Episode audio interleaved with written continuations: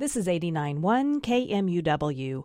Up next on an artist's perspective, commentator Kurt Klontz reviews what he says is a strong show at the Ulrich. Artist Kevin Mullins passed away unexpectedly last year in Wichita at the age of 68.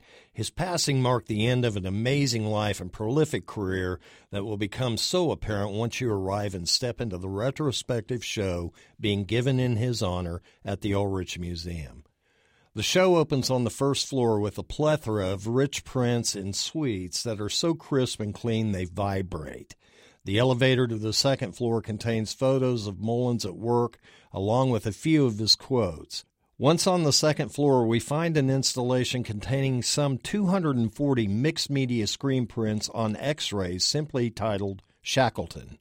The other two galleries hold paintings and screen prints in monumental sizes done on panel canvas and neatly on beautiful aluminum.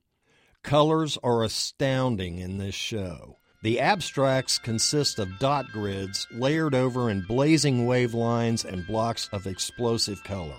They are precise, they are crisp, and they are important.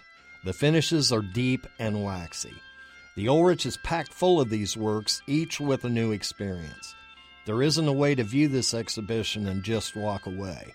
You will return because you will be haunted by the work rendered by his hands. Mullins was a true master, and there was only one of him. This will likely be your only chance to see this much of his work in one place. It is a symphony. Kevin Mullins, Fire in the Paint Locker, through August 11th. For KMUW, I'm Kurt Klontz.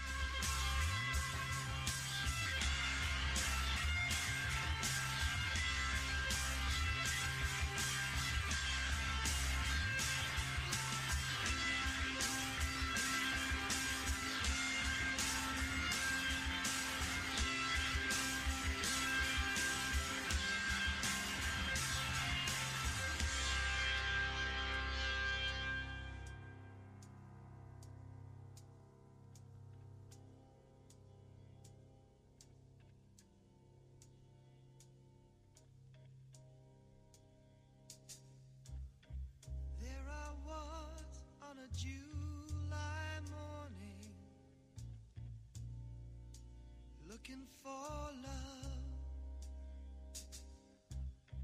with the strength of a new day dawning.